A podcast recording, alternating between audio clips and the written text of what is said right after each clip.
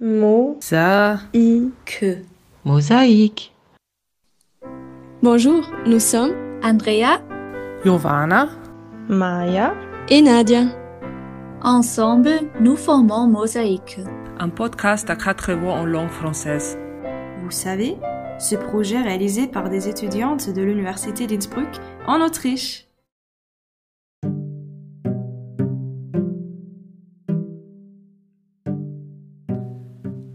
Bonjour, c'est Andrea de Mosaïque. Dans l'épisode d'aujourd'hui, nous allons nous intéresser au rôle des parcs nationaux dans la protection de la biodiversité. Un parc national est une aire protégée par l'État, c'est-à-dire un espace géographique à l'intérieur duquel on cherche à protéger la faune et la flore. Autrement dit, le milieu naturel en général des activités humaines. De nos jours, beaucoup de pays utilisent ce système pour protéger leur patrimoine naturel, mais aussi pour générer de nouveaux bénéfices en intégrant le parc dans un projet touristique. En Afrique en particulier, le concept de parc national est fréquemment utilisé. C'est pourquoi nous allons regarder de plus près l'un d'entre eux, qui est le parc national de Virunga.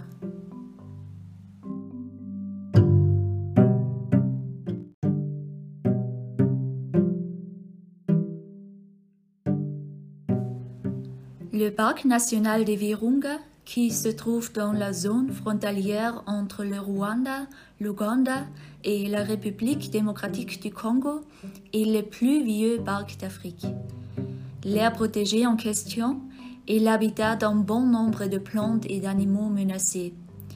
Avant tout, de gorilles de montagne. Ces grands singes vivent uniquement dans cette région et il n'y a plus que quelques centaines d'animaux. Protéger ces animaux est une tâche extrêmement difficile. Il faut savoir que le braconnage est un grand problème. Les gens sont très pauvres, c'est pourquoi beaucoup d'entre eux braconnent les gorilles pour vendre leur viande. Le parc essaie de combattre le braconnage en employant des gardiens, des rangers, mais l'aire protégée est grande. Nous parlons d'environ 7800 km ce qui correspond presque à la superficie de la Corse.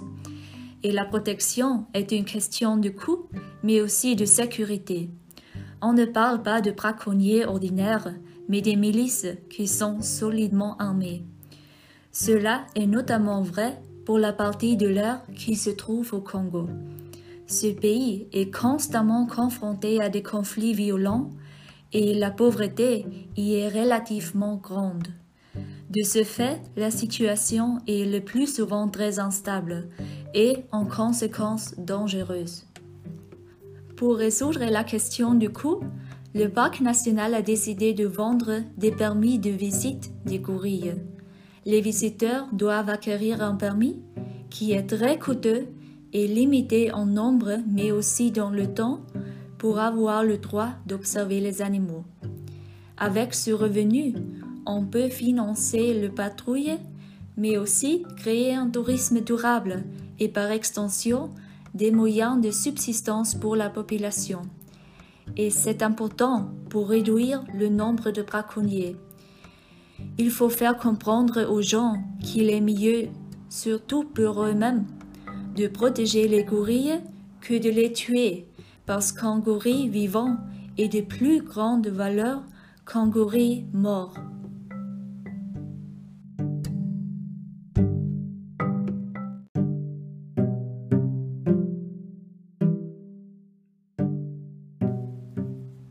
La question de savoir pour quelles véritables raisons nous pratiquons la protection des espèces sera le thème du prochain et en même temps du dernier épisode de ce podcast. Devrions-nous protéger les animaux et les plantes seulement dans notre propre intérêt? Ou bien la protection de la faune et de la flore est-elle une obligation morale indépendante des enjeux humains?